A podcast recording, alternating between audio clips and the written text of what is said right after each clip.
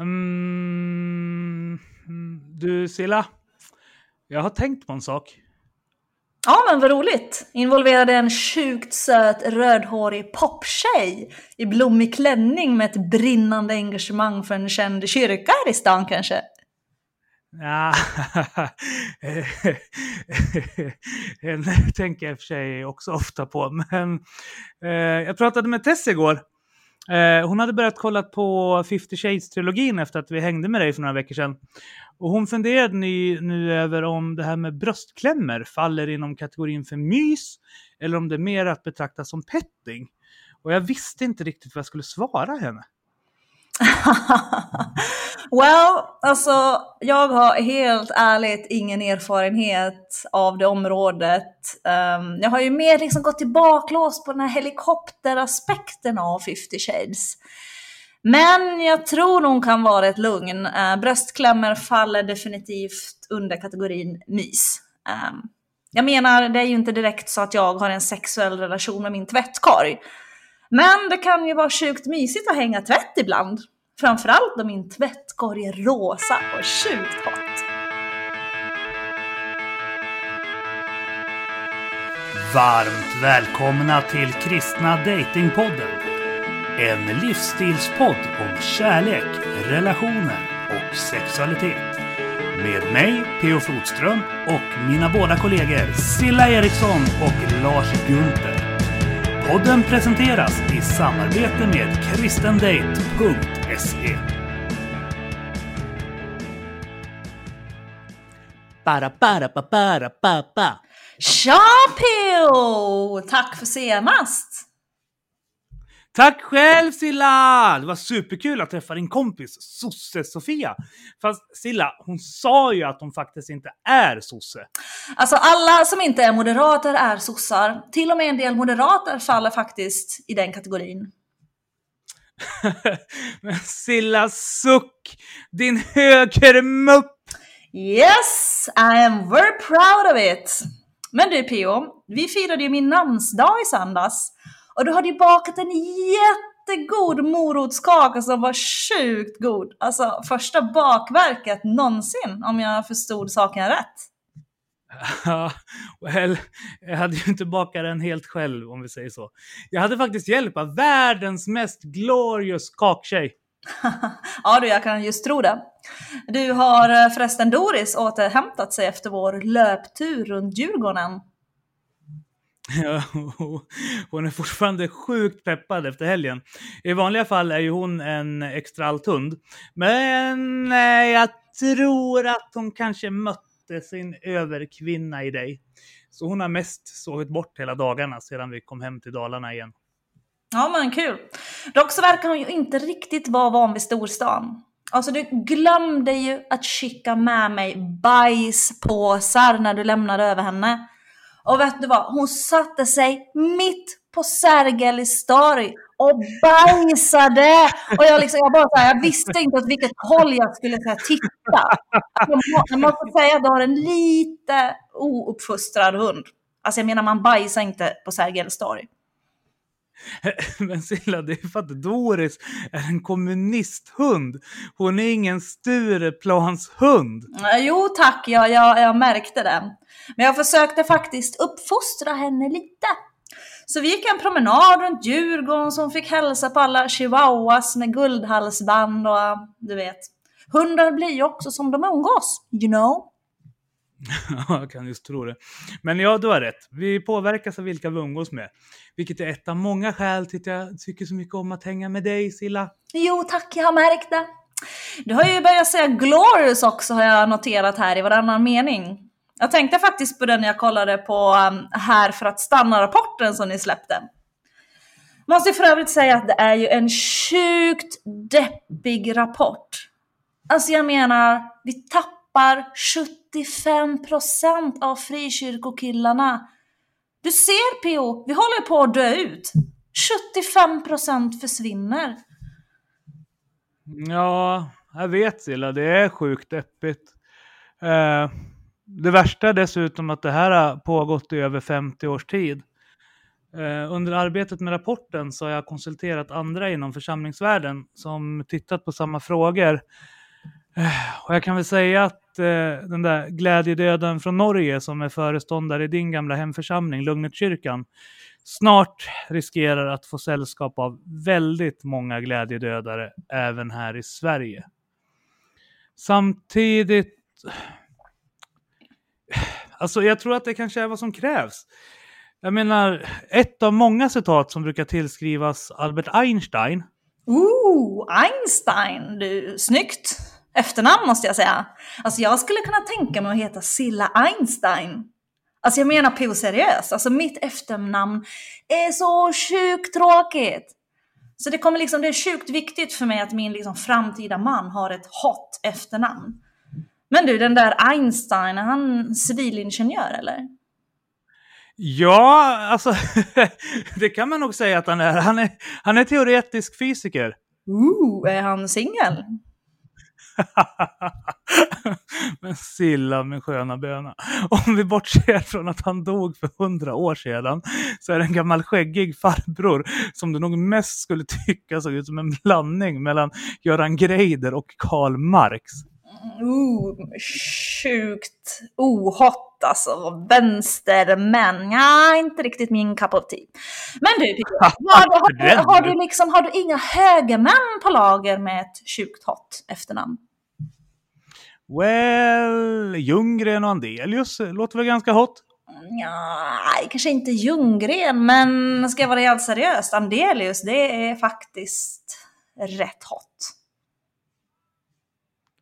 Tänker att det är mer internationellt som du? Ja, men jag vill ju ha, alltså det, för mig är det viktigt med ett internationellt efternamn som typ ska funka i USA också.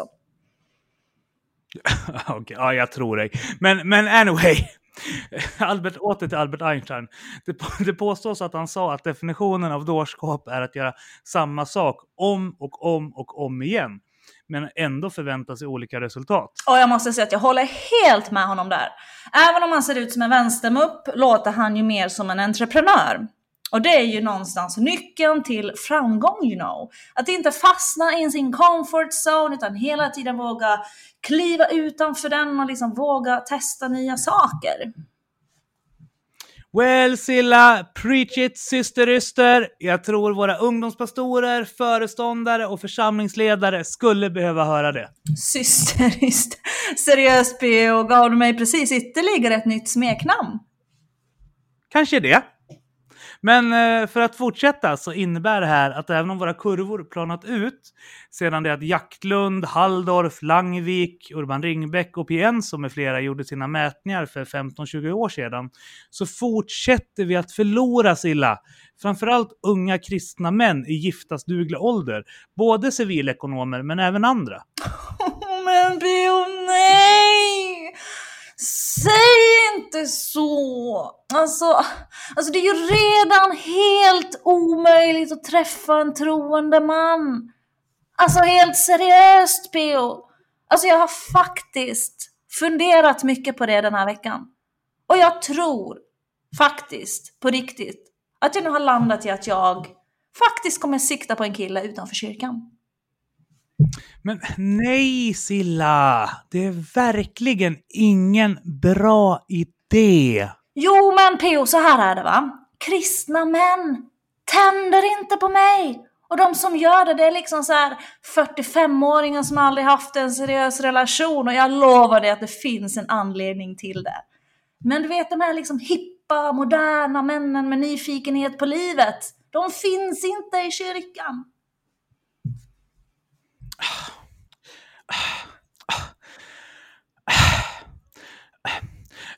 Låt mig fundera ett tag. Vi kan lyssna på veckans låt under tiden. Den heter Fagersta och handlar om min barndomsbekant Jon Magnusson och hans flytt från hembygden till Stockholm. Jag har vandrat genom staden med det fagraste av namn. Jag har stått i kön till Green men jag har varit full överallt. En gång hade jag mitt liv här. I en många herrans år. Tusen bilder, tusen minnen, tusen fester har satt spår. Men så länge hjärtat slår och blodet flyter rött så ska allting alltid komma ihåg. För jag finner ingen ro, jag finner ingen tröst. Jag ska aldrig glömma. Och så lämnade jag staden med det fagraste av namn. Jag flydde tryggheten på Floravägen för övre Östermalm. Stockholm var en gång min framtid. Men idag är det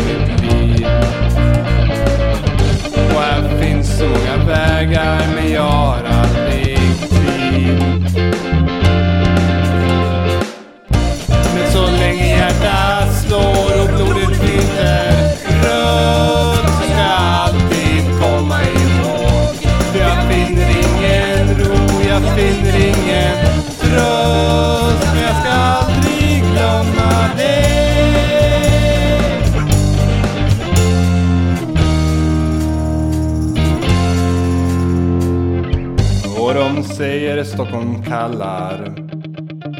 Och Stockholm kallade på mig. Så jag sa upp mig från fabriken och jag lämnade dig. Men du står alltid kvar där. Du stad med det fagraste av namn. Ibland så tar jag tåget hem till din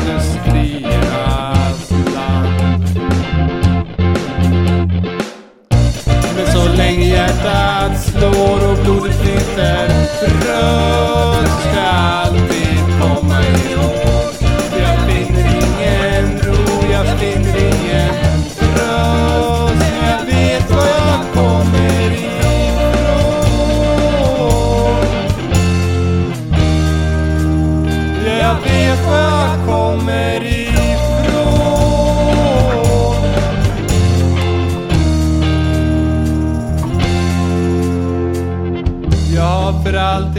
Staden. Men när kommer du tillbaka? Jag har för alltid lämnat staden. Men när kommer du tillbaka? Jag har för alltid lämnat staden. Men när kommer du tillbaka?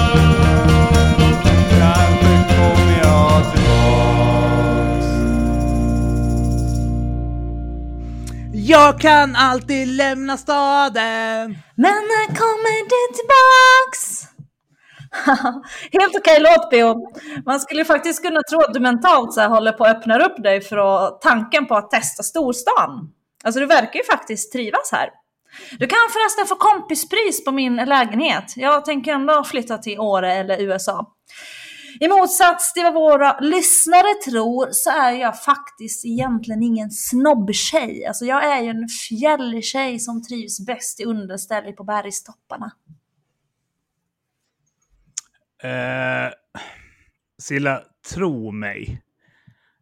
Om du har svårt att träffa en kristen civilekonom här på övre Östermalm så är det ingenting mot vad det kommer att vara i Åre.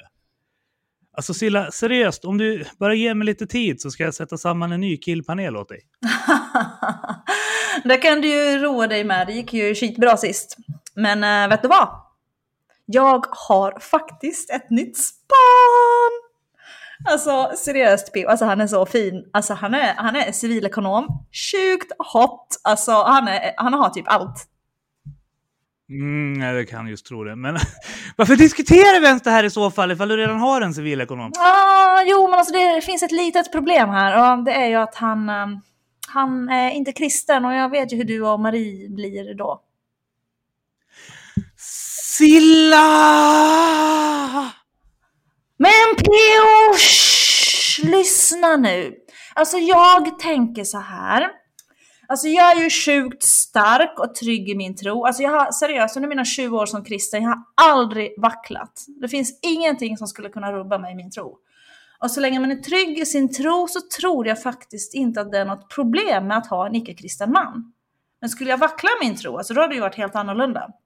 Då har det varit viktigt med någon som skulle kunna uppmuntra mig i det. Men Silla, du missförstår problemet. Det handlar inte om att jag är rädd för att du ska förlora din tro. Även om jag tror att det också är en viktig aspekt för många i din situation. Alltså att livet händer och att det då är viktigt att ha en partner som du kan söka tröst och hopp i Jesus tillsammans med. Så att du inte är ensam i din sorg. Hmm, ja, jo, alltså visst, du har en poäng i det, absolut. Ja, men alltså framförallt Silla, så är problemet att du brinner så starkt i anden att en sekulär kille skulle få brännskador om han vistades i din närhet för länge. Jag menar seriöst, ur ett andligt perspektiv så är det ju faktiskt sjukt hot, dina moderatmupperier och sido. du är rolig. Men vet du vad? Jag tror faktiskt på riktigt att min eld kan tina upp frostade ateisthjärtan så att min civilekonom kan släppa in Jesus där. Ja, sure. Fire, fire, fire, fire. Det är du och Benny Hinn. Men, men seriöst, tycker du att det har gått bra historiskt eller vare sig i ditt eller för den delen mitt liv? Men sluta vara så himla negg, P.O. Så nu blir jag deppig. Mm, fast alltså, jag har två kraschade långa relationer i bagaget. Där faktorn varit just en utmaning som du nu funderar på att föra in i ditt liv. Alltså, jag vill bara inte att du utsätter dig för onödiga känslomässiga risker och blir sårad. Jag är rädd om dig. Yes, daddy. Hej, sluta med det där! Oh, why daddy? Nej, lägg av sa jag! Of course, everything for you daddy. Stop it, stop it, stop it, stop it, stop it! Alltså, varför då? P.O. har du kollat på några konstiga filmer eller? Nej, det har jag inte. Nej, så varför ser det ut som att du vill hoppa ut genom fönstret? Tänk på att jag bor faktiskt ganska högst, högt upp så att ehm, risken finns att du kommer skada dig. Jag funderar på att hoppa ut genom fönstret för att du är dryg! Inget annat. Okej, jag tror det inte. Alltså, tror vi behöver ta en promenad till Luntmakargatan och hänga med Olof ett tag. Du ser ut att behöva bikta dig för en annan man. Silla, du skulle behöva bikta dig det första du gör så fort du vaknar varje morgon. Men sure, vi kan ta en promenad. Börjar ändå bli sjukt uttråkad. Sure. Eller så vill du bara byta samtalsämne. Jag? Det var, det, det var ju du som började dryga dig bara för att jag bryr mig om dig. ja, men du gör mig ju deppig med dina utläggningar, PO. Kristna killar, bla bla bla bla bla bla. Du brinner i anden, bla bla bla bla bla. Bättre du dör ensam, bla bla bla bla bla. Alltså det här... Det har jag aldrig sagt!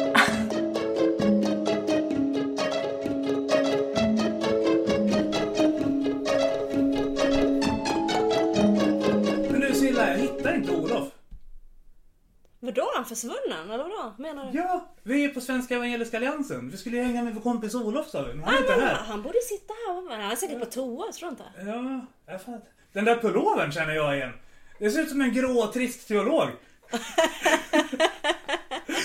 Det är Stefan Gustafsson! Ja men Stefan! Det är Sveriges främsta apologet. Ja men gud, jag har aldrig träffat Stefan. Det ska det blir jättekul. Du, han är glorious extra allt. Är han det sant? Ja, ja, ja. Han är en av de, i alla fall enligt mig, mest intressanta röster inom svensk kristenhet. Wow, men då är vi bästisar redan här. Ja, men du, ska vi fråga vad han har för tankar kring onani och porr Ja kanske? men gud så spännande. Ja, han brukar mest prata om Karl Alms eh, gudsargument i vanliga fall och teodicéproblemet, men jag tror att han är öppen för förslag. Ja, men det här låter spännande. I'm in.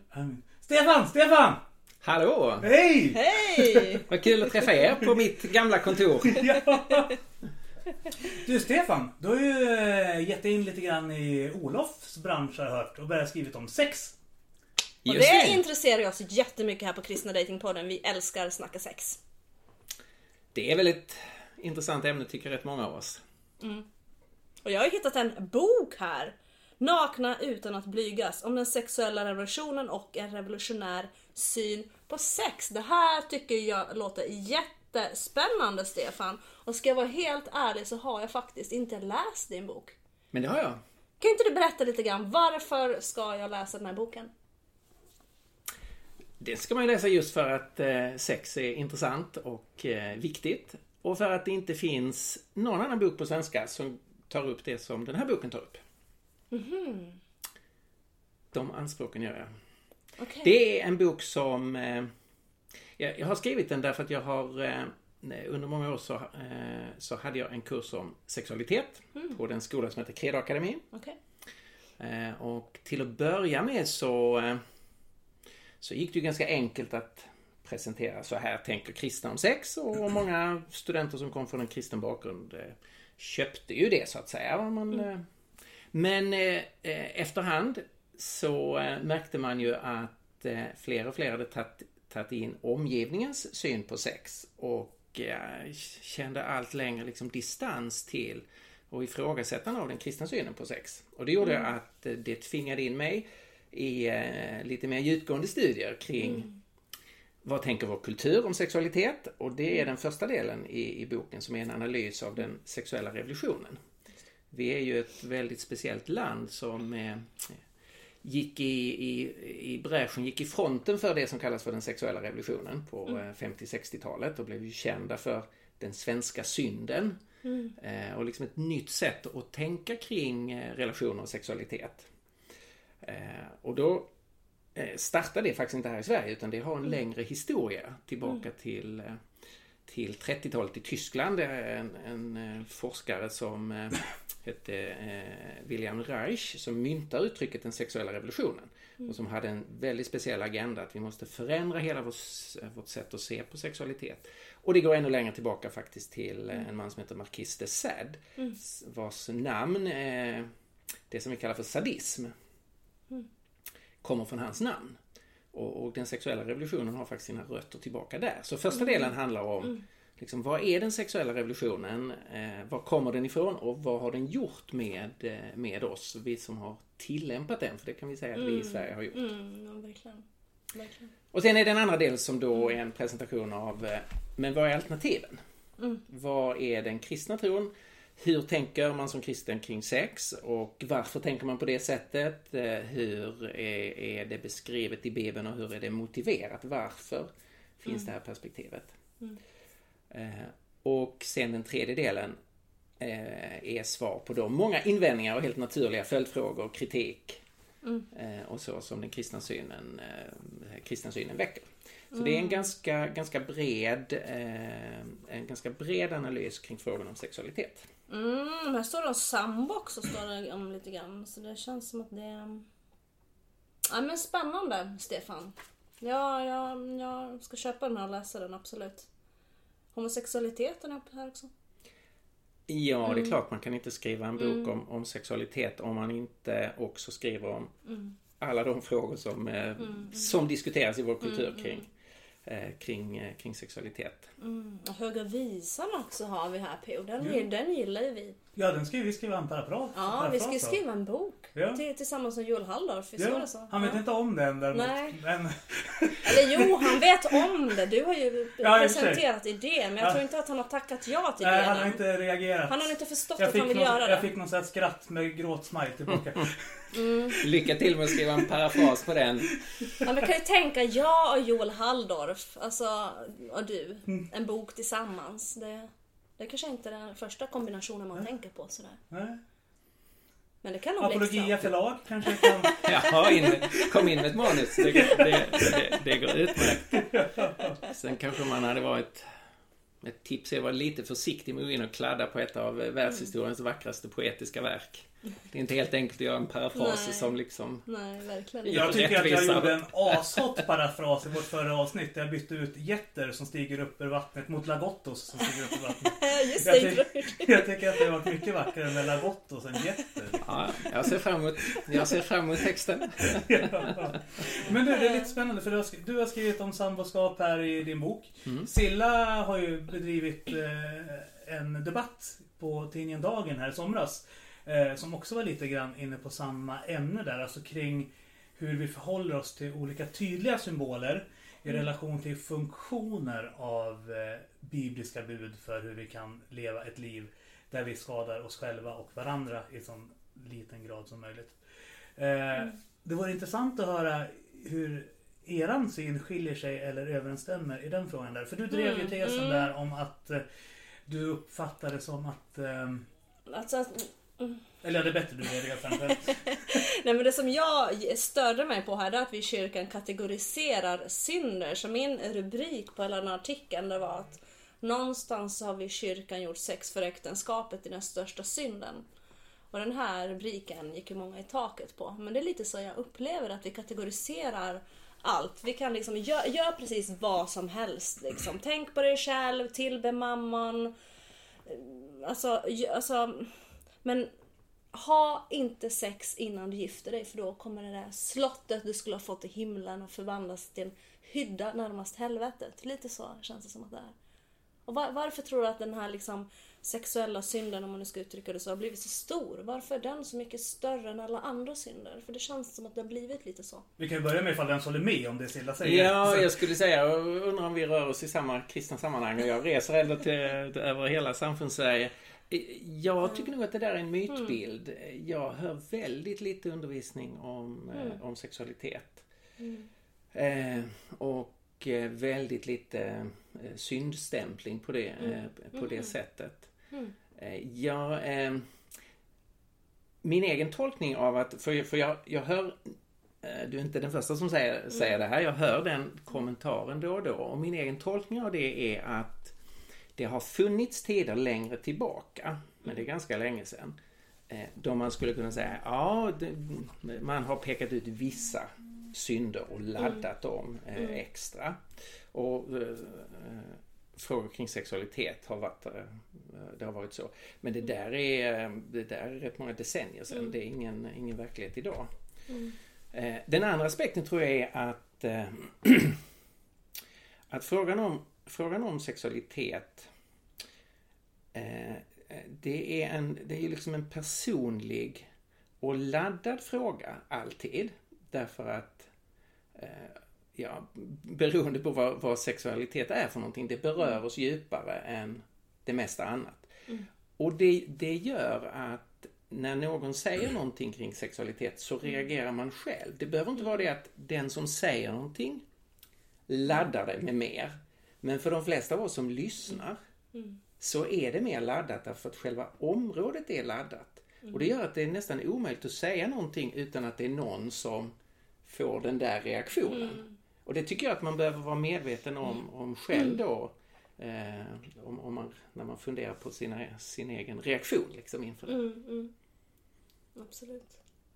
Nej, det som egentligen för mig blev bakgrunden till den här, det var när jag var ute med en kille som öppet erkände att jag träffade en tjej och vi gifte oss efter alltså, vä- väldigt kort tid bara för att få ligga med varandra.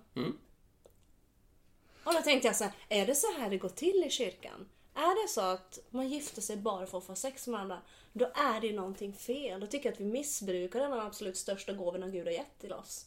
Så kan man inte göra liksom. Då har man inte respekt för äktenskapet och inte för sexet heller, tycker jag. Nej, det är ju ganska, eh, det, är ju ganska ovisst och, och omoget och en, eh, liksom en felaktig eh, en, en, felaktig konsekvens. Eh, Man ska ju eh, man ska ju gifta sig med någon därför att man eh, har blivit övertygad om att jag vill ingå ett förbund med den här personen. Jag vill verkligen dela mitt liv med den personen. Och innan man gör det så bör man ju lära känna varandra. Eh, Och det gör man ju inte på, eh, på, eh, på tre veckor. Och då uppstår ju i, i alla relationer den, eh, eh, den frågeställningen i den här processen där vi vill lära känna varandra och förstå om vi eh, om vi är kompatibla på det sättet att det är ett smart drag att vi ingår ett livslångt förbund. Då uppstår ju den här frågan, okej, i den processen, var kommer sex in? Eh, eh, eh, för alla förstås. Ehm, och då, menar, då skulle, det, det är väl sånt som vi, eh, vi kommer in på då. Den, men den, den klassiskt kristna synen är ju då att, eh, eh, att eh, man, man ska vänta med sex tills man har klargjort de andra sakerna eh, kring om, om man är beredd att förenas med den här personen. För risken är att du manipulerar dina egna känslor, tänker jag framförallt. alltså genom att ha en sexuell relation med en person som du är lite förtjust i, men du vet inte ifall ni kommer att passa ihop. För ifall du har ett eh, väldigt bra sexliv med den personen så kan det hända att du förvirrar dig och börja blunda för de här sakerna som kommer att bli potentiella problem further down the road. Eh, än ifall du tar det lite lugnare med just den sexuella anknytningen i det här relationsbyggandet. Ja, så är det. det är, en bra sex förgyller ju en, en relation och det kan ju innebära just att man eh, fortsätter den relationen därför att den förgylls av sex. Trots att de övriga aspekterna på sikt inte är riktigt hållbara. Och du kan också få det, det motsatta att två personer som egentligen eh, skulle kunna bygga en väldigt djup och bra relation. Om det då inte initialt fungerar sexuellt så, så glider relationen isär. Trots att det är sådär att där, därför att sex är också någonting man kan lära sig tillsammans och utveckla sig. Trots att de kanske, eftersom de är så kompatibla på andra områden, längre fram hade kunnat utveckla en sexuell gemenskap eh, som är god. Så det finns ju, det är ju så att säga, det här är ju pragmatiska argument då för att sätta den, eh, den personliga relationen eh, före eh, den, sexuella, den, den sexuella gemenskapen. Eh, Sen som kristen så har man då eh, lite ytterligare eh, lite ytterligare aspekter till det, att, att, att lägga till det, det samtalet. Men eh, det är ju, man kan säga det är ganska allmänmänskliga, allmänmänskliga re- reflektioner hur, eh, hur man kan tänka kring relationsbygge och komma nära en annan person och, och eh, förstå hur, hur vi relaterar till varandra. Ja. Men Stefan, om vi ska återgå till din bok lite grann. Den första delen av den eh, ställer ju då frågan Hur förstår vi vår samtid? Och eh, om jag ska göra någon så här form av samtidsspaning bara för att komma in på ämnet så här. Jag brukar fundera ibland eh, kring, nu är i och för sig matprogram väldigt populärt så att det blir inte världens mest mest rimliga parallell. Men jag tänker så här, ifall vi skulle ta ett annat behov, alltså behovet vi har av föda och exploatera det på samma sätt som vi har gjort med våra sexuella behov. Då skulle det innebära att vi så här hade, re, gjorde reklam för bilar men med lite fläskkotletter på. Eh, att eh, tv-apparater eh, såldes uppbunkrade på lite oxfilé kanske. Eh, när Silla går på NK och ska köpa sina rosa sprudlande kläder så kanske de rosa kläderna bärs upp av en nyslaktad kyckling. Alltså så här. Vilka fantasier du har P.O. Jo, ja, men för, för, förstår, förstår ni parallellen här? Ja, Att, ja, ja. eh, vår samtid har tagit sexualiteten som är ett av våra grundläggande behov och sen använt den för att sälja alla andra saker som vi i olika begränsad mån har behov av. Men eh, vad, vad skulle du säga? Hur tycker du att vi ska förstå vår samtid? Ja, det, där är en, eh, det är en ganska träffande bild av hur, eh, hur vår samtid är sexualiserad. Och eh, hur eh, media och reklam eh, eh, uttrycker eller, eller skickar sexuella budskap och vi talar till vår sexualitet. Det är ju hela tiden liksom saker som vill, eh, som vill väcka vår, vår, sexualitet. Mm. Eh, och, eh, och, och man kan säga det är, inte, det är inte så konstigt. Människans sexualitet är, är, är stark, är relativt lätt att väcka. Inte, inte minst för män är den väldigt lättväckt så att säga. Eh, Jag tror att den är mer lättväckt för män än vad den är för kvinnor. För det där är lite sådär anti när män säger sådär. För jag tror inte riktigt på det. Eller? Vad säger du? Är det så? Eh, ja, här får man ju man får definiera sina termer lite. Eh, att eh, jag skulle inte säga att män och kvinnor har eh, till exempel eh, deras sexualitet är olika stark eller sådär. Eh, Därför att det blir någon sorts värdeladdning.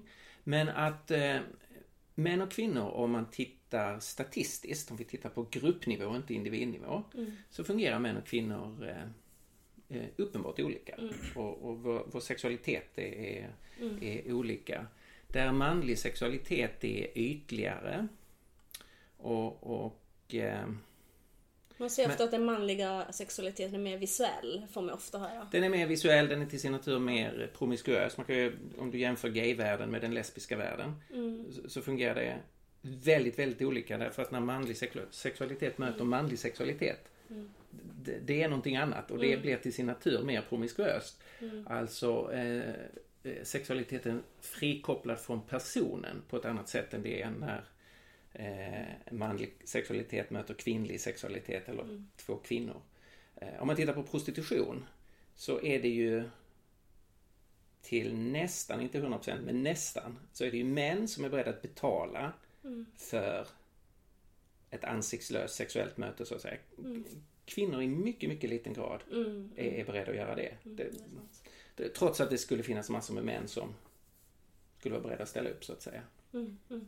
Eh, och det är, det är ju för att män, män och kvinnor fungerar olika. Det, jag skulle säga det är ett alldeles uppenbart sociologiskt eh, faktum. De få situationer som det berättas om när kvinnor eh, använder män sexuellt, det är, det är ju kvinnor som åker till Gambia, men då då fungerar det ju helt annorlunda. Det är ju inte ett tillfälligt sexuellt möte utan det är ju att man har eh, att man har någon som är med en under 14 dagars semester.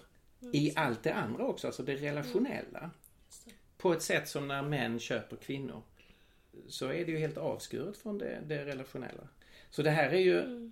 Eh, jag har aldrig förstått varför kvinnor eh, är så rädda för att tala om skillnaden mellan manlig och kvinnlig sexualitet. För skillnaden är så att manlig sexualitet har ett antal problem. Är destruktiv på några områden som kvinnlig sexualitet är i lite mindre grad. Kan du ta de exemplen? För det här kan ju... Olof var inne och nosade på det men han utvecklade aldrig vad han menade. Eh, Vilka exempel? Ja men på vilka punkter som manlig sexualitet är mer destruktiv än kvinnlig sexualitet? Eh, ja, eh, det, är, eh, det är att män, mäns sexualitet är och, och nu talar vi inom gru, gruppnivå. Det kan, du, du kan ju alltid hitta en enskild kvinna och en enskild man där det är precis tvärtom och så. Men på, statistiskt på gruppnivå så är manlig sexualitet mer promiskuös, alltså Vad betyder Men- ordet för de som inte vet vad det är? pro, eh, om promiskuös då har man många olika relationer. Okej. Mm. Eh, många olika sexuella eh, eh, relationer. Manlig sexualitet är mer intresserad av mängden och antalet och, och, och så. Kan lättare bortse, eh, lättare bortse från vem man har sex med så länge man får lov att ha sex. Eh, Män kan då i större utsträckning eh, eh, tänka sig att betala för en, sexuell tjänst än, än, än vad kvinnor kan. Så, det, är en, det är på ett plan en mer självupptagen sexualitet. Alltså där det väsentliga upplevelsen för mannen är en pockande drift som jag behöver få utlopp för. Eh, och det är så att säga mindre mindre besvärande för mannen om det inte är insatt i en relation, i, i någon sorts kontakt eh, än, än vad det är för majoriteten, eh, för majoriteten kvinnor. Och det, här, det blir ju då väldigt tydligt eh, när man tittar i den, i den homosexuella världen. Antalet sexpartner i gayvärlden jämfört med antalet sexpartner i den lesbiska världen. Eh, Och det här har inte med att, liksom att man tittar på, på gayvärlden utan det har bara med det att göra att där är det män som möter män och då blir det helt annorlunda. Och det här har ju varit uppenbart. Alltså om man tittar, jag växte upp i den tiden när eh, det fanns herrtidningar före den digitala världen. Och så fanns det damtidningar. Mhm. Okej, det, här, det här är ju marknadskrafter. I bakgrunden finns det krafter som inte alls bryr sig om moral, vad som är rätt och fel, gott och. Utan bara, vad är det som säljer? Mm. Okej, bilder på nakna män säljer inte till kvinnor. I speciellt hög utsträckning. Bilder på nakna kvinnor säljer i jättehög utsträckning till män. Och det där tycker jag är ganska intressant. För oavsett om du köper ett manligt modemagasin eller om du köper ett kvinnligt modemagasin så är det ju lättklädda kvinnor i båda de magasinerna, eller hur? Mm. Lite intressant.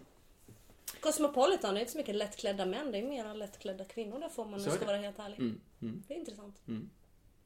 Men så det, eh, män och kvinnor vill lika på en massa områden. Men eh, det finns också eh, uppenbara olikheter.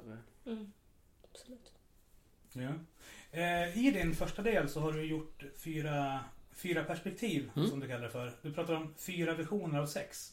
Just det. Och jag tänkte det skulle vara lite intressant att höra dig utveckla de här fyra visionerna och vad du tänker kring dem.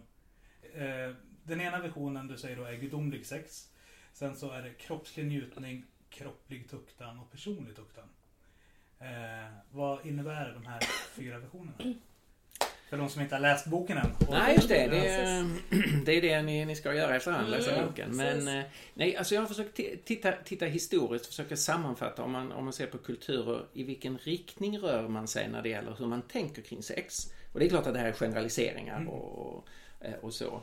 Men jag, jag tycker mig, mig se fyra, eh, fyra grundläggande inriktningar, liksom, eh, åt vilket håll man rör sig när det gäller tänkandet kring sex. Och då, det, det första är då sorts gränslös sexualitet. Att man, man tänker det här är ett gott område, positivt område. Eh, vi har behov av mat och dryck, vi har behov av sex. Eh, och egentligen ta bort så mycket begränsningar som möjligt. Leva ut, utforska. Eh, mängden, kvantiteten är, är egentligen viktig. Eh, ha så mycket sex på så många sex på många sätt eh, du kan. Liksom det är själva inriktningen man försöker eh, utvidga området och alternativen för sex. Eh, Sen har du det motsatta området då väldigt eh, kulturer som då ser, nej men det här går ju åt skogen.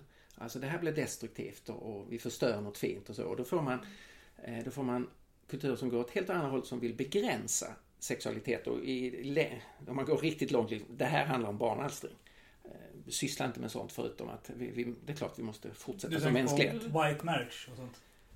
Vad sa du? Du tänker på white marriage och sånt. Ja, just det. Och, och man kan, det, det finns kulturer som man vill synstämpla det. Håll det på så låg nivå som möjligt. Det är, det är smutsigt eller det är orent eller det är, det är inte tillräckligt ädelt eller, eh, eller så. Det är nästan gnostiskt. Gnostiskt, viktorianskt, platonskt. Man an- använder olika ord. Fast där berättade Olof en grej om viktorianerna.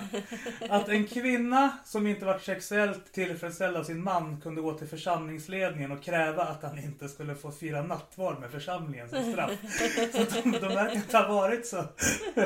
Nej då, och, och såna, såna här beteckningar de, eh, de, de, de tar inte fram hela sanningen. Men vi använder dem som beteckningar Ja. för, för sådana som vill eh, liksom, förminska området. Sen finns det eh, en riktning som är väldigt stor historiskt. Det är när man säger att det här ska kopplas samman med Gud. Alltså där se- sexualitet och andlighet eh, ska smälta samman. Och det har ju varit vanligt i historien att man har eh, haft tempelprostituerade, så du har en, en, religiös liturgi, en religiös gudstjänst och i den så ingår samlag med prostituerade. Eh, Och där liksom religiös extas och sexuell extas smälter samman. Eh, Och där liksom orgasm och mystisk upplevelse av det gudomliga också går samman. Och det finns ju i, i indisk religiositet, i, i tantrasex. Det, där har man ju den kopplingen. Och det fanns väldigt mycket runt Israel i Gamla Testamentets tid och eh, i romarriket under eh, första århundradet när den kristna församlingen växer fram med, eh, med, med tempelpros, tempelprostituerade. Och det är någon sak som Paulus skriver om i, i första Korinthierbrevet, det självklara för många män i Korint att, eh, att gå till prostituerade. prostituerade och så. Och sen har man då det, det fjärde där man, där man har eh, försökt eh, säga sex är gott, sex är positivt, det ska bejakas. Det, har inte, det är inte en väg till Gud, utan det är en väg till en annan människa.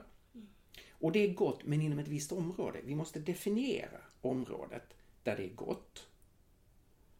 Eh, och där vi kan utforska sexualiteten. Och så måste vi vara noga med alla de områdena där det inte hör hemma. De ska vi försöka hålla fria från sexualiteten. Och så har man då identifierat det här området lite olika, men man har ändå varit tydlig med att vi, det, det, är liksom inte, det är inte gränslöst här, utan det är ett väldefinierat område. Och i, i, i den kristna traditionen då, äktenskapet mellan en man och en kvinna. Här är området som är ett gott, positivt, välsignat område. Eh, men sexualiteten, det hör hemma där. Så. Så det är de liksom fyra grundriktningarna jag tycker mig se. Ja.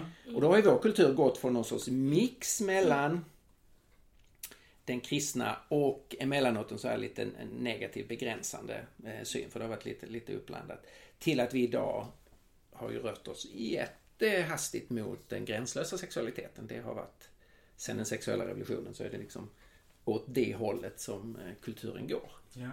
Och har du något tips då? För att vi riktar oss ju till unga vuxna inom liksom pingst, EFK, ekumeniska, eller alla kristna som vill lyssna egentligen. Mm. Eh, och vi har märkt att vi har många lyssnare som inte är singlar utan som bara tycker att det finns ett vakuum där det har inte pratat om sex på ett funktionellt sätt så som vi och Olof och du nu också försöker göra. Men har du något tips om så här, hur tycker du att vi ska tänka för att liksom hamna rätt i den här... Du sa ju att, eh, att prata om sex som kristen är som att stoppa in huvudet i ett getingbo tror jag du sa. Ja, lite så faktiskt. Jag håller med. Så kan det vara. Så kan det vara. Men... Eh, Fast det är väl lika bra att sticka in huvudet. Att, eh, Precis. Nej, Jag tänker en... eh, Jag tycker en av de viktigaste sakerna är att, att släppa det som för, de, för väldigt många är, eh, är liksom utgångspunkten, nämligen vad får jag lov att göra? Mhm. Alltså man, man kommer till själva frågeställningen. Får man lov att göra det? Får man lov att göra det? Är det där förbjudet? Så, o- olika. Så.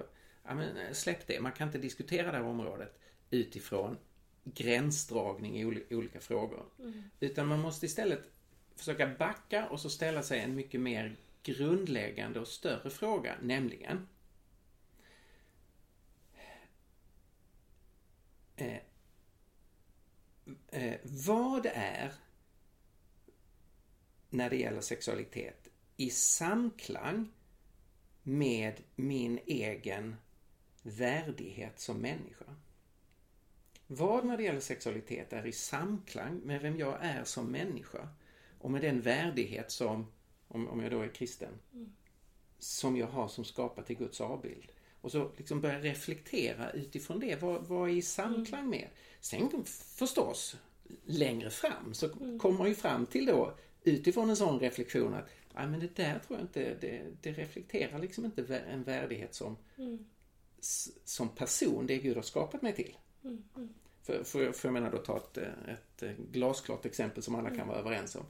Eh, Att gå till prostituerade, köpa en, eh, en, en sexuell, det som då kallas sexuell tjänst, men köpa en annan människas kropp för några ögonblick för att sen aldrig mer vara intresserad av den personen. Ja, men det är inte, det är inte i samklang med vem jag är som eh, människa som skapat i Guds avbild och vem den här kvinnan är som människa och skapat i Guds avbild. Okej, nej, så, så där, där måste man ju då sätta ett nej. Eh, Och, och det är då en enkel fråga. Men eh, om, om ni förstår, liksom, utgångspunkten måste vara en reflektion utifrån det. Men alltså, jag brukar tänka lite likadant. Jag brukar tänka så här. Kan jag se Jesus i ögonen och ändå göra det här? Mm. Och så svaret på den frågan nej, ja, men då tror inte jag att jag ska göra det. Så brukar lite jag tänka. Yes. Men du Silla, det vart väl Ja. glorious det här också trots att vi inte Ja. fick hänga med vår bästis Olof Edsinger. Ja, men vi- Stefan är ju minst lika glorious han också. Ja, vi har en till kompis nu Pio. Det Ja. här är ju glorious. Helt Ja. underbart. Man Ja, kan, man kan få ner bästisar. ja? Men du Stefan, det här var ju så trevligt så vi vill gärna komma tillbaka nästa fredag och ta en fredags after work med dig då också. Ja, då kanske vi får träffa Olof då. Ja, vi får kolla Ja. ifall Olof är här då. Ja. Yes. Ja, men gärna det.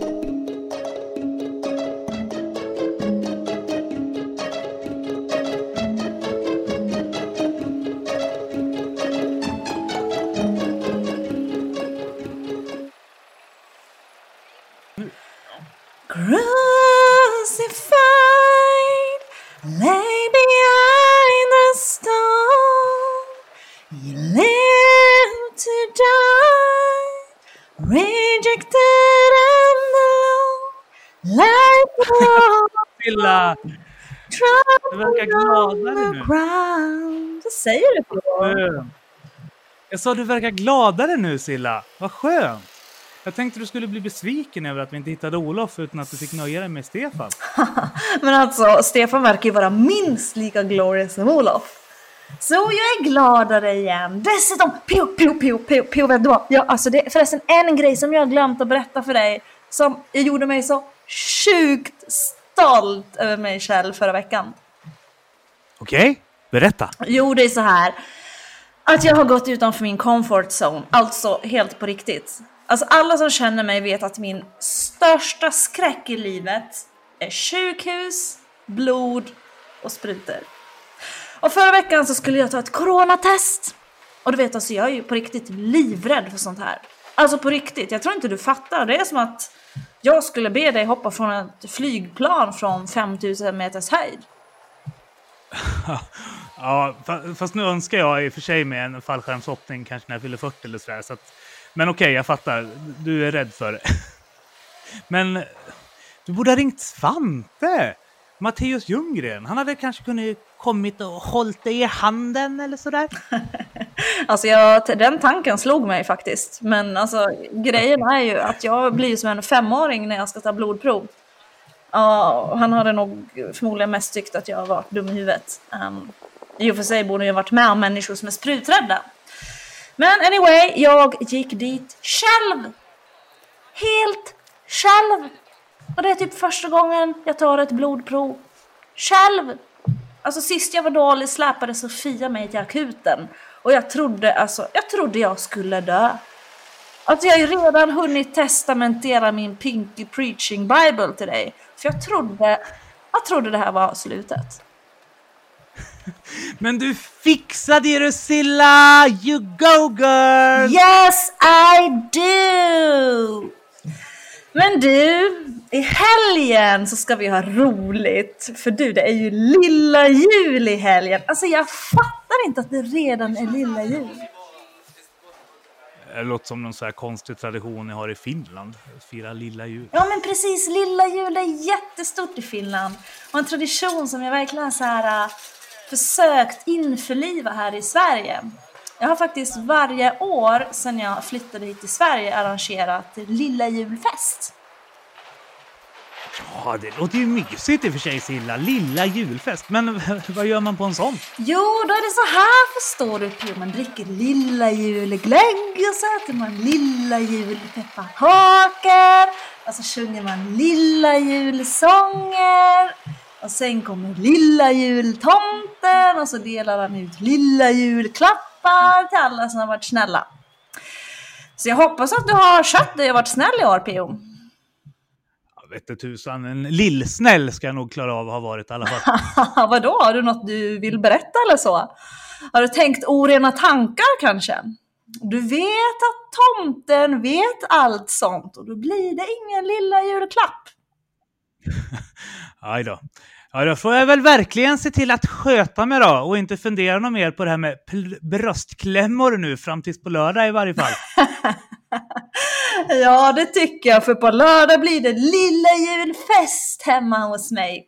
Corona edition i år. Ha, jo, nej men ehm, det, vi får se. Det ehm, blir nog en fin lilla julfest ändå, skulle jag säga. Ja. Jag har i och för sig hört rykten om att det här ska bli en riktig moderat muppfest. Ja, vi moderater gillar ju att ta ut svängarna och ha mycket valmöjligheter. Jo, tack, jag vet. Vad har du kokat ihop nu? Jo, men alltså så här va, när man kommer in så har man för det första, mm, kan man välja vart man vill ställa skorna. Det kommer finnas totalt fem olika alternativ. Sen när man kommer in så kommer det finnas fem olika glas man kan välja att få fördrinken i, beroende på vilket mode man är i. Sen kommer det finnas fem olika pepparkakor och tio olika sorters choklad. Och sen kommer det finnas eh, 68 olika spellistor med musik. Allt så att vi ska hitta någonting som passar alla. Silla, jag förväntar mig att du har lyckats få till en romantisk julspellista. 'Cause I am bringing a very special date, you know. Haha, jo jag vet. Problemet med julmusik är ju liksom att hur glorious den än är i övrigt så är ju texterna mest, handlar ju faktiskt mest om julen. Men du, vi kan ju köra All I Want For Christmas på repeat. ja, nu är det ju du som är rolig. Du kan vara rolig. Men sen ska vi ha ett sex och kärleksquiz alla kristna datingpodden. Det ser jag typ mest fram emot. Vem tror du kommer vinna? Jag! Men P.O. din mupp! Du får ju inte vara med och tävla, du ska ju ställa frågor tillsammans med mig. Aha. Eh, fast den där chokladmedaljen du la upp på Facebook om att vinnaren skulle få, den såg ju sjukt god ut. Ja, fast du, ta en lin- lintkula här, de är minst lika goda.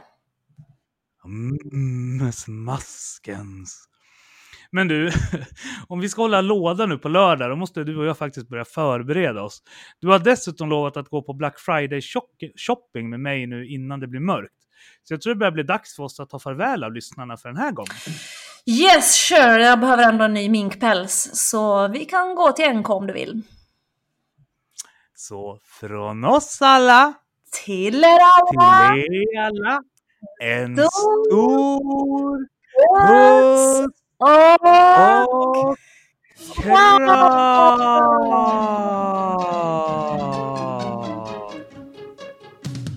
Hjärtligt tack för att ni har lyssnat på Kristna Datingpodden. En livsstilspodd med Theo Flodström, Cela Eriksson och Lars Gunther. I samarbete med kristendate.se.